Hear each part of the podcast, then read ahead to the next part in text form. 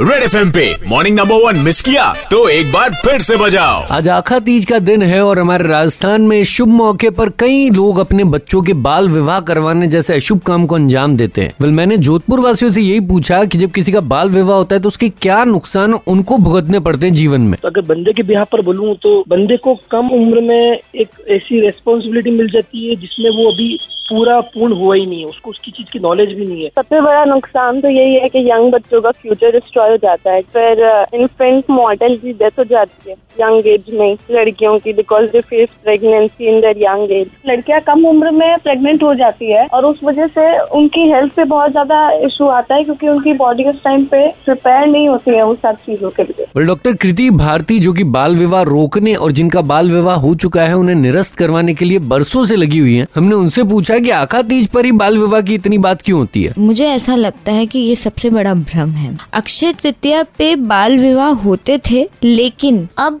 गौने ज़्यादा होते हैं अक्षय तृतीया पे। जो बाल विवाह करवाने वाले लोग हैं वो इतने स्मार्ट हैं कि वो सिर्फ़ अक्षय तृतीया का वेट नहीं करते उनके पास बारह महीने हैं। इतने अलग अलग मुहूर्त हैं और मुहूर्त के अलावा हमारे यहाँ पे न्यात यानी मौसर के बाल विवाह सबसे ज़्यादा होते हैं। मेरा ये मानना है कि ये बारह महीने होने वाला अपराध है। अच्छी तरीके से डील अभी तक नहीं किया जा रहा है। आखा तीज के मौके पर बस यही कहना चाहूँगा कि अगर अपने आसपास कहीं बाल विवाह होता हुआ देखे या फिर किसी का बाल विवाह हुआ है और आपको लगता है कि उसे निरस्त करवाने की ज़रूरत है तो इनकी helpline seven eight nine ten double two double two four पर कॉल करें और किसी की ज़िंदगी बर्बाद होने से रोके। Red F M morning number one with R J Kalpesh Monday to Saturday सात से ग्यारह only on super hits 93.5 red F M बजाते रहो।